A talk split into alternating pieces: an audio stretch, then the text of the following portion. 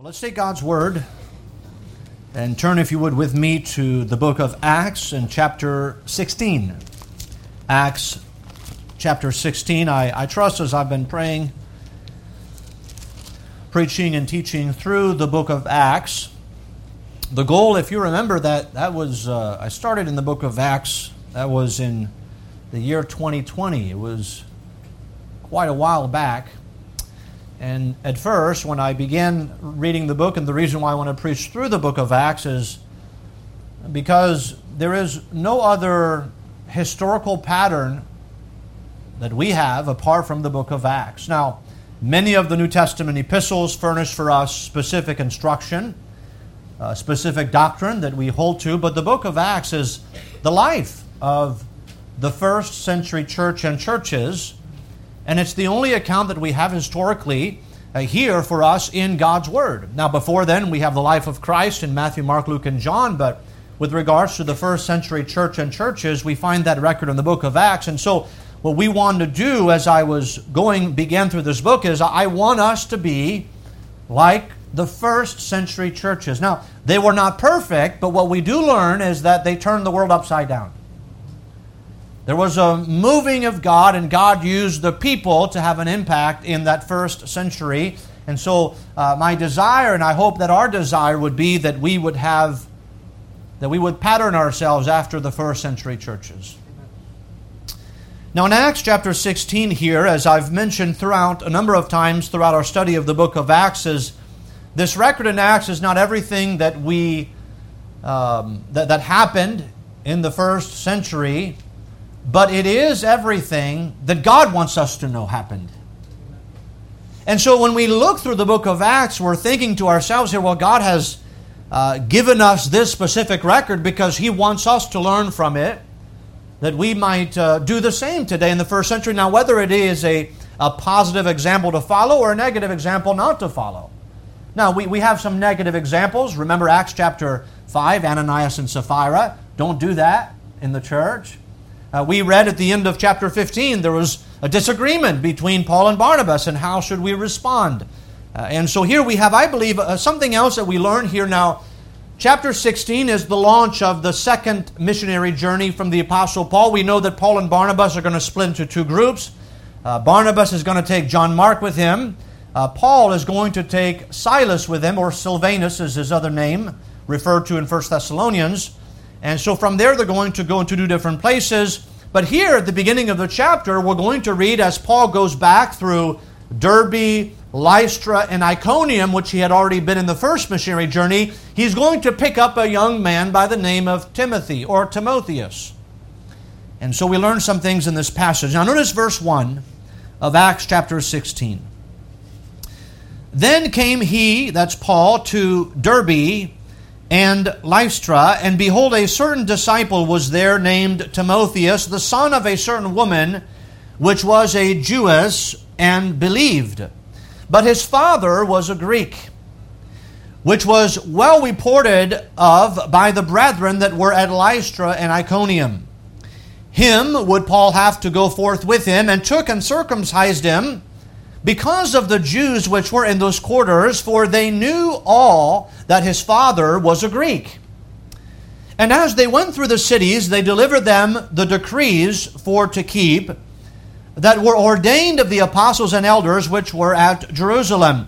And so were the churches established in the faith and increased in number. What's the next word? Daily. Daily. Now, I think what gets my attention at this point is wow, the churches there increased, uh, not only were established in the faith, but increased in number daily. Man, the work of God is going forward. Wonderful things are happening. But I want you to notice the connection of what happens here in the opening of chapter 16. Why do we have this record? Verse, verse 1 through 5 is what we're going to be studying here this morning. But here in short summary, Paul is selecting Timothy to join him and his ministry. What's the ministry? The ministry is, uh, you could say, evangel- evangelizing, teaching, but if you want to summarize it, it's church planting, the establishing of churches in every city, and that was the goal. And so I want to ask those two questions here because the result of that is that the churches were established and their number increased daily. But before then, there's two questions I want to ask, and that is this Who here is going to serve the Lord, and how is he going to serve the Lord? Now, immediately here, our attention is brought to Timothy. Who is Timothy? And how is Timothy going to serve the Lord? Those are two basic questions, but that's the questions I want us to answer.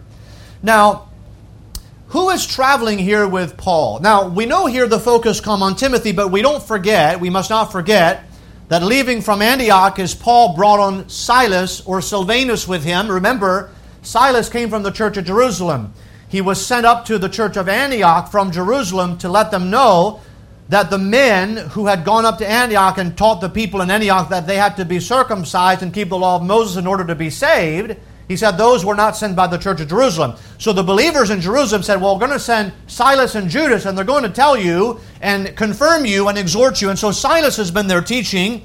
Judas went back down to Jerusalem. Silas has stayed there. And I think that God's um, uh, providence is involved because I think God uh, knew ahead of time that Barnabas and Paul would be uh, going, dividing themselves.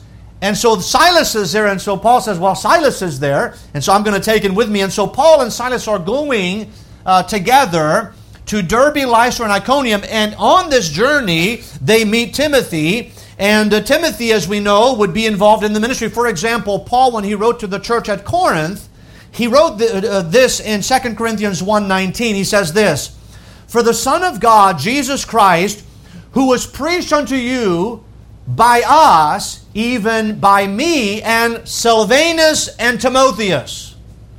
So we know that as we read about the missionaries of Paul, we, we, we, we say these are Paul's missionary journeys, but there is other people preaching. And we know, with regards to Paul's ministry, both Silas and Timothy also preached Jesus Christ and the gospel. And so they were involved as much as Paul was. So, as we begin here to trace through those cities here, they've already been there. I, I, w- I would like for us to be refreshed by memory as to, because when they pick up Timothy, think about what has already happened in those cities. He mentions here uh, Derbe, Lystra, and Iconium. Now, if you remember, the order here is Derbe, Lystra, and Iconium. Now, if I was to take a map, hopefully this will make sense. Over here you have uh, Israel, Galilee, Antioch on the Mediterranean coast. They sailed to Cyprus, then they went up to Asia Minor, sailed to Asia Minor, and then they went to Antioch, Iconium, Lystra, and Derbe. This time on the second missionary journey, Paul is going to leave Antioch. He's not going to sail to Cyprus. Barnabas and John Mark are going to sail to Cyprus, but Paul is not going to sail. He's going to take a journey northward, and he's going to first go to Derbe, Lystra, and Iconium. Now remember, last time it was Iconium, Lystra, and Derbe, but this time Derbe comes first. If they come from the east, working their way westward, Derbe's first, Lystra, and then northwest is Iconium. And so they're going to take that order. Now, what has happened there? I would like to take the order and how it happened last time. You remember, they were first in Antioch, then they went to Iconium. Uh, we read of what happened in Iconium in Acts chapter 14, verse 1 through 7. Remember, after the preaching of Paul and Barnabas, the unbelieving Jews had stirred up the people against them in, in Iconium. And then we, we read that the city was divided into two parts half of the city holding to Paul and Barnabas, the other half holding to the Jews. And the unbelieving part, they organized themselves and they conspired to stone Paul and Barnabas for preaching the gospel. And so when they heard of that conspiracy, they left from Iconium and they came down to Lystra. Now we read then of what happened. So if we think about Iconium, good reception or bad reception? Well, many believe, but they were almost stoned there. Then they go to Lystra. Now, we read in what happened in Lystra in Acts 14, verse 8 through 20. In Lystra, Paul and Barnabas encountered a pagan people.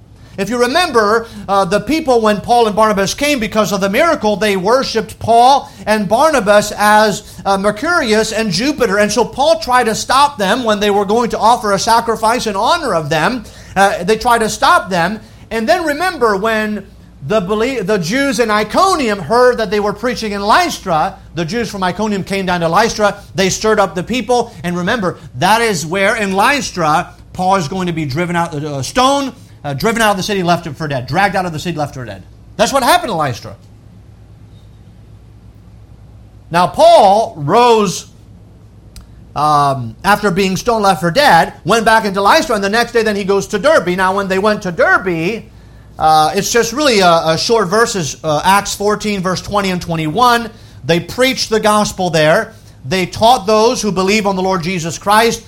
And upon leaving Derbe, then Paul and Barnabas, they go back home, but they go through all the cities they went through. So from Derbe was the last city. They go back to Lystra, Iconium, Antioch, and then go down to the port city and then sail back to Antioch. So when we think about Derbe, Lystra, and Iconium, we're thinking, hmm, difficult times because of the persecution. Paul has been left for dead. By the way, even after he was left for dead, he still goes back to the city. So this is what has happened. So we have to have some background and now think, well, here's the second missionary journey, and here we read in our text that the churches that had been established on the first journey uh, started now are established, strengthened in the faith, and they're increasing daily. Wow, that's wonderful. Wouldn't it be wonderful if we would get to the place where God would bring an increase daily? That means the work of God was carried out daily, right? Not just one day, but daily. Now, I want to focus on Timothy and think about the selection of Timothy because here God gives us this account. The Bible just said, hey, Paul went to Timothy. We know there's other people on the team, but God singles out Timothy here. I believe he's teaching us something. So let's first of all, as we focus on Timothy, I want to consider two things about Timothy. First of all, we're going to look and see that the reputation among the saints, his reputation among the saints in the churches.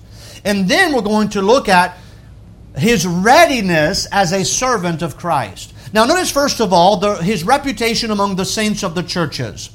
In Acts chapter 16, verse 1, they came come to Derbe and Lystra, and behold, a certain disciple was there named Timotheus, the son of a certain woman, which was a Jewess, and believed, but his father was a Greek.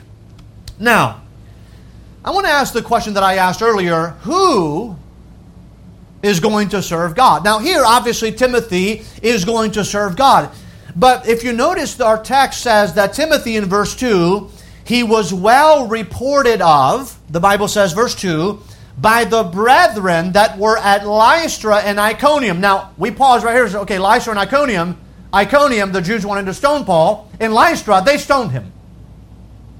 That's where Timothy comes from.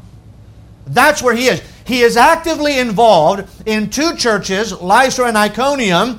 I personally believe that his involvement is in a teaching and preaching capacity because his selection of him is for that purpose. And so he is, uh, has a good report from the brethren here in both Lystra and Iconium. But I want to think about this idea of him being well reported of in the church. In other words, Timothy had a testimony. He had a record, a life record. If we would live during that time in Lystra or in Iconium and participate in either one of those churches, we would all know Timothy. And if somebody would ask us and say, Well, what do you think of Timothy? we would all have something positive, encouraging to say about Timothy. Now, if we live, we don't live during that time, we live during this time. But we have to ask ourselves this question What is our testimony? And when people think of us, what do they think of? Uh, that, that's a sobering question to ask. Now, I, I, want us to see here that Timothy, because Paul invited him to go with him, he was a proved servant of God. A proved servant of God, a proven. He had a good record, a good testimony. Now, I want us to see that he was proved really in three ways. The first thing that we find here is, first of all, And by the way, I'll bring in Silas here because Silas was also with Paul. And the things, it's interesting that the things that were true of Timothy are also true of Silas. And I really want to bring those things out here because we see a pattern here in the book of Acts. First of all, they were both proved, both uh, Timothy and Silas, they were both proved by their testimony. Now, when you read in verse uh, 2, the Bible says that Timothy was well reported of by the brethren that were at Lystra and Iconium. Now, the, the expression here, being well reported of, means that many in that day could bear witness or they could testify of Timothy's life. There's good report. The expression literally means to be a witness, to bear record, or to give testimony. Now, notice here, this is not Timothy giving his own testimony. He was well reported of by the brethren. So it was not, if you would, Timothy tooting his own horn, right? Is that, that's, that, that okay. It was other believers giving testimony, bearing record, and speaking about the life of Timothy. And there's a good pattern here for all of us that um, uh, my dad, I grew up, my dad said this a lot when you kind of boast in your skills and talked about how good you are. And my dad would say, Let another man praise thee. Timothy is not praising himself, but everybody else is praising Timothy and uh, the work that God has done in the life of Timothy. And so here we see that, and by the way, Silas is the same. If you go back to chapter 15, you remember when the believers at Jerusalem were looking to send somebody up to Antioch. Notice what the Bible says in Acts 15, verse 22. Then pleased did the apostles and elders with the whole church to send chosen men of their own company to Antioch with Paul and Barnabas namely Judas, surnamed Barsabbas, and Silas, chief men among the brethren. Notice verse 25. It seemed good unto us, being assembled with one accord, to send chosen men unto you with our beloved Barnabas and Paul. So they were chosen. In other words, choice men. Men with good testimonies and good records. In other words, both, uh, both Silas and Timothy were proved in their testimony. And so if somebody says, hey, so and so, what do you think? good testimony, honoring to the Lord. All of us, now uh, here's the truth all of us have a testimony. Now, you may not want a testimony, but you have a testimony. Uh, sometimes you may think, well, I, I just, uh, uh you know, uh, what are people going to think about me? Let me just say this people are going to think about you, and they are thinking about you. But the important part is how are they thinking? Now, I think, uh, and I, have said this before, there's a difference between one's reputation and character. Sometimes you can have a good reputation but not good character, right? And sometimes you have good character but a bad reputation. That can happen, like Joseph in his example, right? He was accused of being immoral and he was not. And so his reputation was attacked, but his character was intact. So I understand that. But as believers, we all have to understand that we have a testimony. And the truth is, we may not like that people think about us, but they do by virtue of our existence. And so then we have to think about how are we doing in that testimony. So both Silas and Timothy were proved in that testimony not only were they proved by their testimony, but they were also both proved by their adversity. Now, here in verse 2, the Bible says that Timothy was well reported by the brethren which were at Lystra and Iconium. And so immediately I'm thinking, Lystra and Iconium, the Jews have not been receptive to the gospel preaching. And it is evident here that Timothy has been involved in not just one church, but two churches at least. We know Iconium and Lystra, even possibly Derbe. And so we see here that, that Timothy has probably seen some adversity. Now, we know this to be true because later he's going to be uh, uh, he's going to face persecution as well as Paul and Silas, which lets us know that he has already seen that in his life he has been proved by his adversity. Okay, Lystra was the place where Paul had been stoned and left for dead. So think about it. just that alone, having known and seen that Paul was stoned and left for dead, would cause anyone to pause and to say, Am I going to declare uh, myself to be a follower of Jesus Christ publicly? Am I going to identify with Jesus Christ? But also, it would mean that uh, here he would not only identify with Jesus Christ publicly, but he would also serve the Lord passionately. We also remember that, that it was the Jews who were in Iconium who traveled down to Lystra to stir up the people against Paul. And so the Jews in Iconium had conspired against Paul to stone him. And by the way, it was true of Silas as well. So Timothy is in this whole environment. But Silas, it's interesting, if you go back to Acts 15, verse 26, notice what it said about Silas. Acts 15, 26. When speaking of Silas and Jude, he says, Men that have hazarded their lives for the name of the Lord Jesus Christ.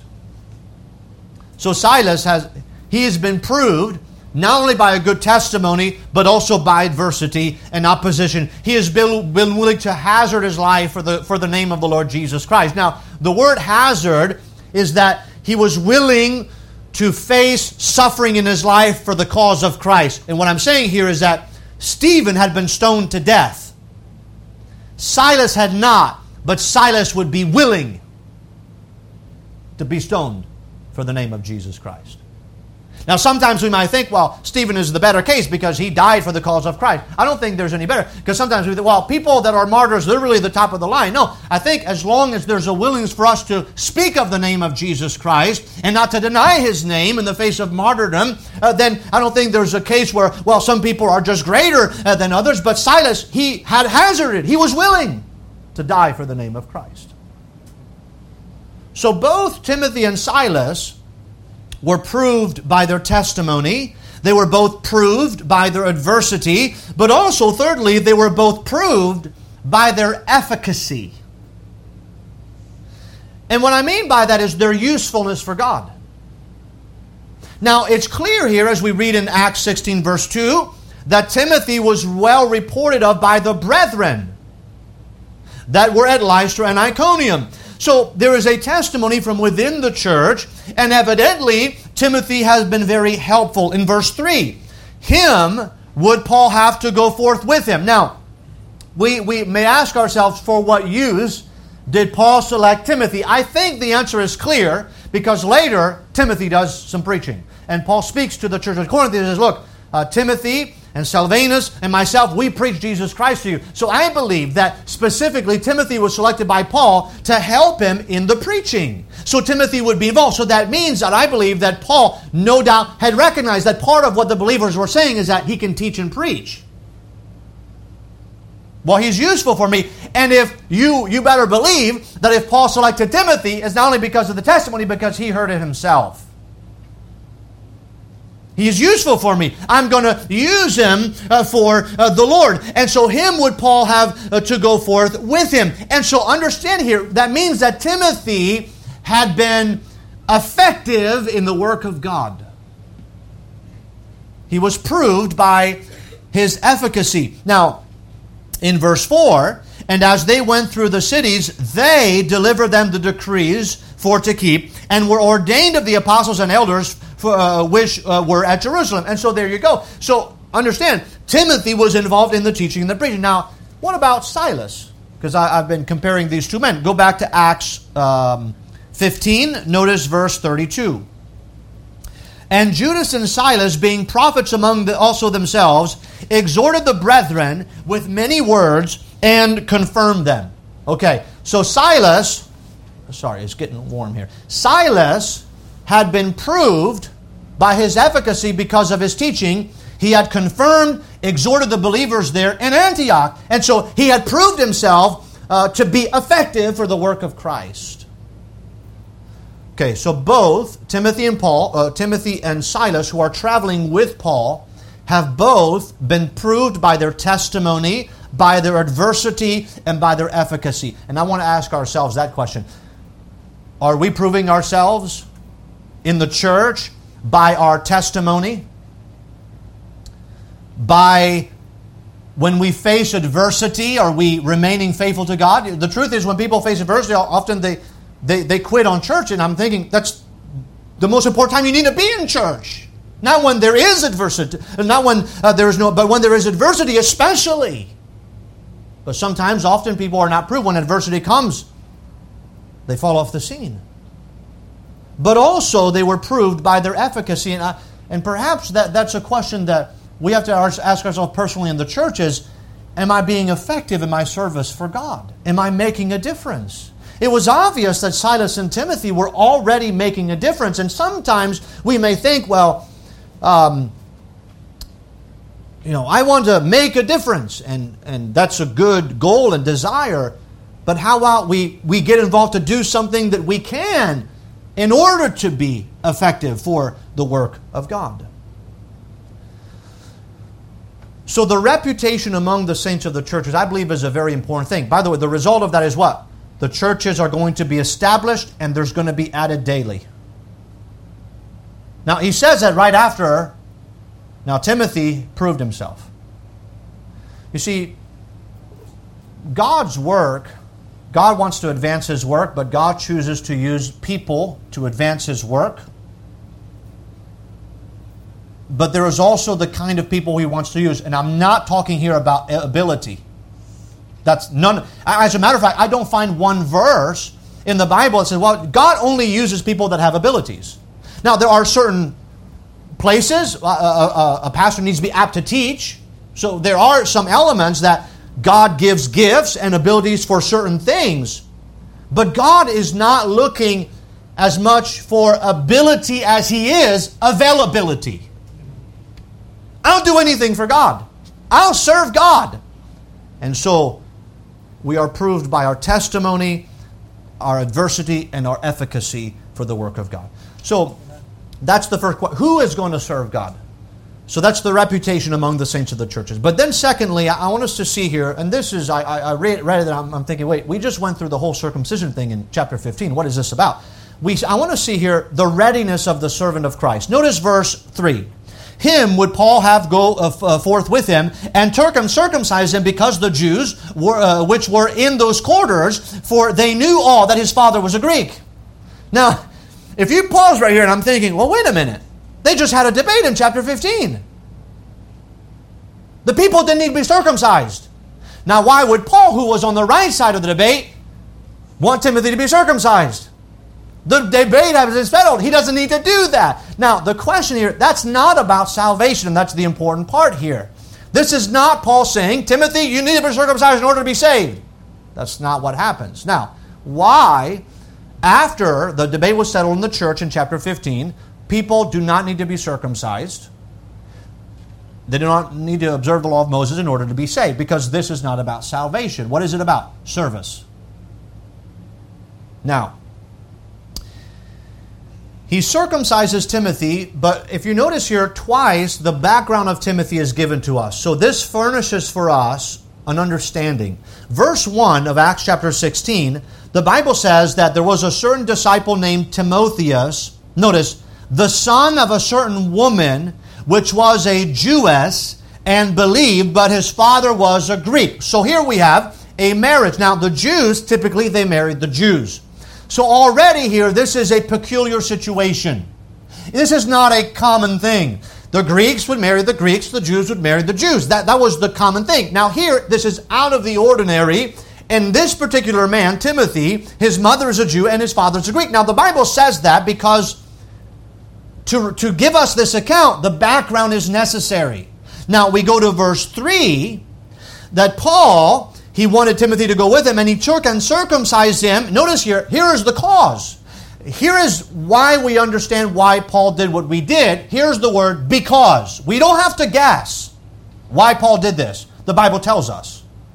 Because of the Jews which were in those quarters, for they knew that his father was a Greek. Now remember, why does Paul want to bring along Timothy with him? To teach and preach.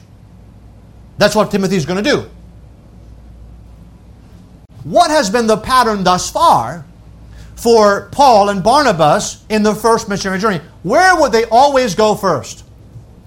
The synagogues. Now, in the synagogues, uh, we don't do it this way, but they would do it this way then. If you were a Jew, now Paul had the background of being a Pharisee, and so he often did that. When he would travel, he would go to a synagogue, and often people would know that Paul was a Pharisee, would say, Hey, do you have a word of exhortation for us? And so sometimes they would call on different elders or different people in the church to give a word of exhortation after the Bible reading. And so, by pattern, as we saw in the first missionary journey, Paul went to the synagogues, and sometimes he was given the opportunity to give a word of exhortation. And so he did. Now, what we learn is that here, uh, uh, Paul wants to circumcise Timothy. Now, what is Timothy going to do? He's going to be teaching and preaching, but this is what we learn about the culture. First of all, what Jews are we speaking of in verse 4 and verse 3? That Paul took him to circumcise him because of the Jews which were in those quarters. What Jews? Not the believing Jews. The unbelieving Jews is what he's talking about. The Jews that were in those quarters. Notice, the Bible has already talked about he has a good report among the brethren. Now, this would include in those churches both Jews and Gentiles. They're brethren. But here, as he speaks of the Jews in those quarters, he's speaking of the unbelieving Jews. You see, the Jews who were yet in unbelief. So Paul knew that the unbelieving Jews would not have, the unbelieving Jews in the synagogues, they would not have permitted an uncircumcised person to speak in the synagogue. They just couldn't do it. Now, here's the thing that's why the Bible says his mother was a Jewess, but his father was a Greek. Now, in that time, if you reverse the example, let's say the father was a Jew, the mother was a Greek. The father, who would be the head of the household, he would circumcise his son. But here, because the mother is a Jew, the father is a Greek, Timothy was not circumcised. Why? Because the father is the authority figure in the home. And so Timothy would not have been circumcised by virtue of, of his father being a Greek. And so, therefore, the Bible says all the Jews knew that. They knew that his father was a Greek and his mother was Jew, but they knew that he was not uh, circumcised. And so here is the, the key. Paul, he is bringing Timothy along for him to preach. And so he learns that his father's a Greek, so he thinks he's not circumcised. He's not allowed to preach in the synagogues. But I want him to preach in the synagogues. I believe God wants him to preach in the synagogue. So, Paul saw the gift of Timothy. Now, he would say that later. I saw the gift that was in thee. And he discerned that the Lord could use Timothy to speak and to minister in the Jewish synagogues. So Timothy had to make a decision circumcision or no circumcision. Now, it's not about salvation, it's about service. And what I see here is a readiness in Timothy to serve Christ. Now, we ask ourselves here, why did he need to do that? Well, let's put ourselves in, in those days. Uh, the Jews uh, were very strict in observing uh, not only the law of Moses, but often many added traditions. And we know that Paul in his ministry he often said that he often did certain things in order not to offend or even to do things in a way that would promote the ministry and not hinder the work of Christ. Now, I want you to turn with me to 1 Corinthians chapter 9 because Paul expresses this sentiment to the believers at Corinth. 1 Corinthians chapter 9. Now, Paul, he was uh, criticized often by people who ascribe certain motives to him. In 1 Corinthians chapter 9, Paul gives a defense of himself under the inspiration of the Spirit of God. But I want you to go down with me to verse 16. And notice here what Paul says. 1 Corinthians chapter 9, verse 16. He says, For though I preach the gospel, I have nothing to glory of, for necessity is laid upon me. Yea, woe is unto me if I preach not the gospel. For if I do the thing willingly, I have a reward. But if again my will, a dispensation of the gospel is committed unto me. What is my reward then? Verily, that when I preach the gospel, I may make the gospel of Christ without charge, that I abuse not my power in the gospel. For though I be free from all men, yet have I made myself servant unto all, that I might gain the more. And so you see here, Paul says, I have no requirement to anybody. But I will do certain things in my life for the sake of the gospel. So, what is Paul saying here? God's work is more important than a certain way I do things. Now, uh, sorry, the it turned back here. Uh, he is not talking here about changing doctrine. He is talking about something else. Notice he continues. Um, verse 19 For though I be free from all men, yet have I made myself servant unto all that I might gain the more. Notice verse 20 And unto the Jews I became as a Jew, that I might gain the Jews. To them that are under the law, as under the law, that I might gain them that are under the law. So here, Paul says, Look, now he was a Jew, born a Jew, he was a Pharisee. But here he says, Unto the Jews I became as a Jew. And so this illustrates the, the, the, the truth here that Paul had already said, Well, people don't have to be circumcised in order to be saved. But if we want to preach the gospel in the synagogue, Timothy, you need to be circumcised. Now, you don't have to do that. But if you want to preach the gospel, and I think God can use you to preach the gospel in the synagogue, then circumcision is required for you to participate because if you don't, they're not going to listen. You're not going to be permitted to speak in the synagogue. Now, he goes on to say, uh, notice um, verse 21 to them that are without the law, that's the Gentiles as without the law, bring not without the law of God, but under the law of Christ, that I might gain them that are without the law. Verse 22 To the weak became I as weak, that I might gain the weak. I, I am made all things to all men, that I might by some means save some. Notice verse 23, important verse.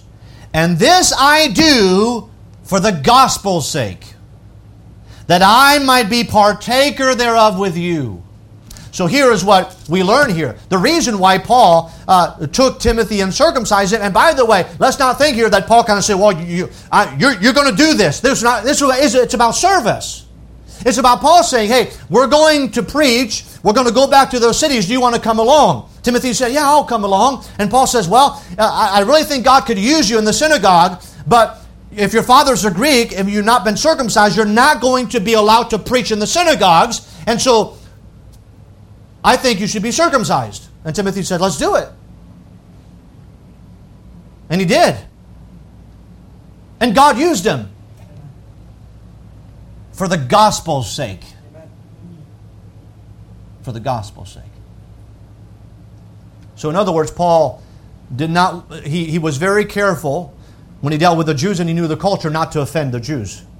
When he was with the Gentiles, he was careful not to do anything that would offend the Gentiles.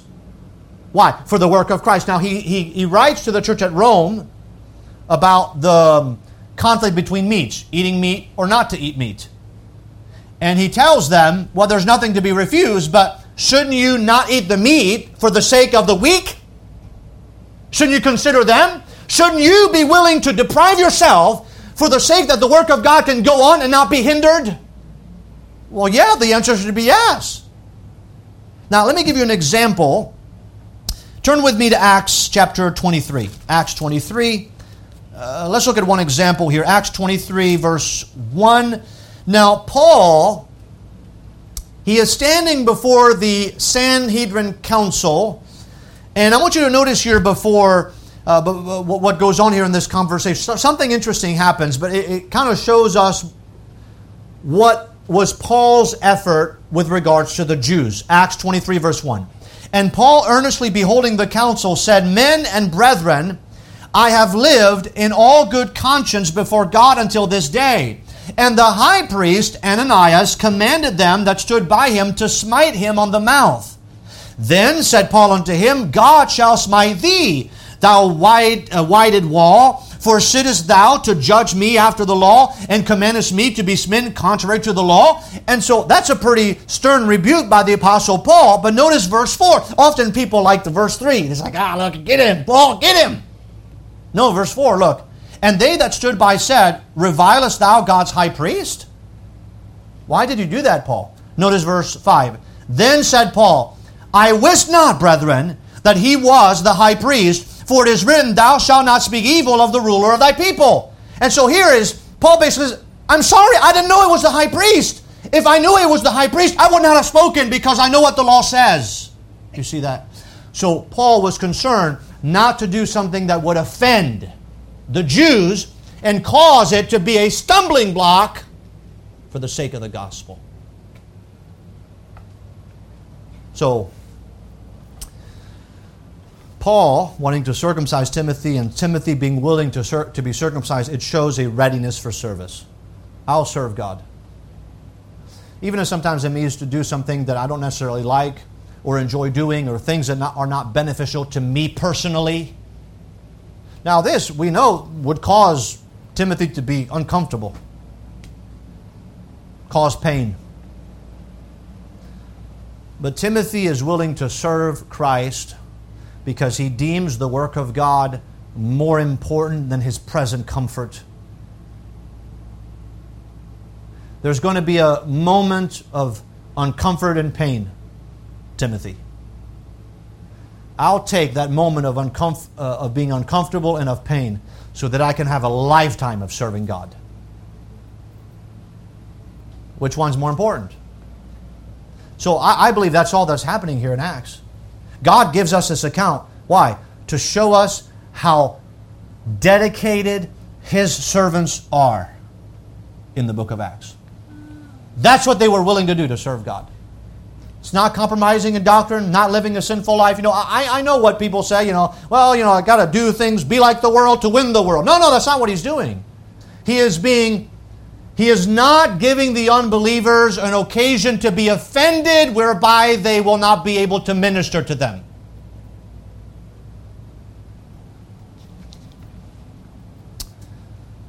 So, the result if we go back to Acts chapter 16. Now, that, look, this is, you mean to tell me that just because Timothy was circumcised, this is what happens? Yes, that's what I'm telling you. That's what the Bible says. Notice verse, verse 4. And as they went through the cities, what cities? Derbe, Lystra, and Iconium, Jews in all of those cities. They delivered them the decrees for to keep that were ordained of the apostles and elders which were at Jerusalem, and so were all the churches established in the faith and increased in number daily. And so, what I'm saying to us is here, God gives us this record. He says, Look, God wants to move forward. He wants His work to go on. He wants to establish churches. He wants to strengthen churches. He wants to add to the church, but He uses people. His people to do that. But His people have to have, there's two things in their lives that need to be evident. The reputation that is developed in the churches, and a readiness to be a servant of God. That means I will be uncomfortable for the sake of the gospel. Well, here we are in America. And I know that we all go through difficulties at some point or another, but we are comfortable. Would we agree, as Americans, generally speaking, we are comfortable?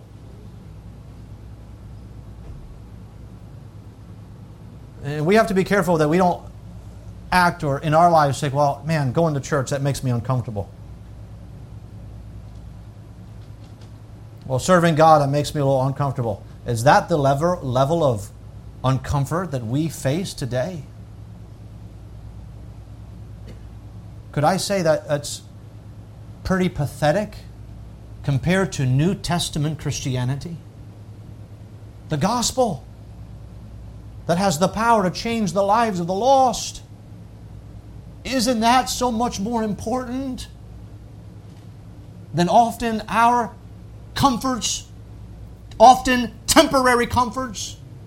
And often we may in our lives forsake a lifetime of serving God because we just want moments of comforts.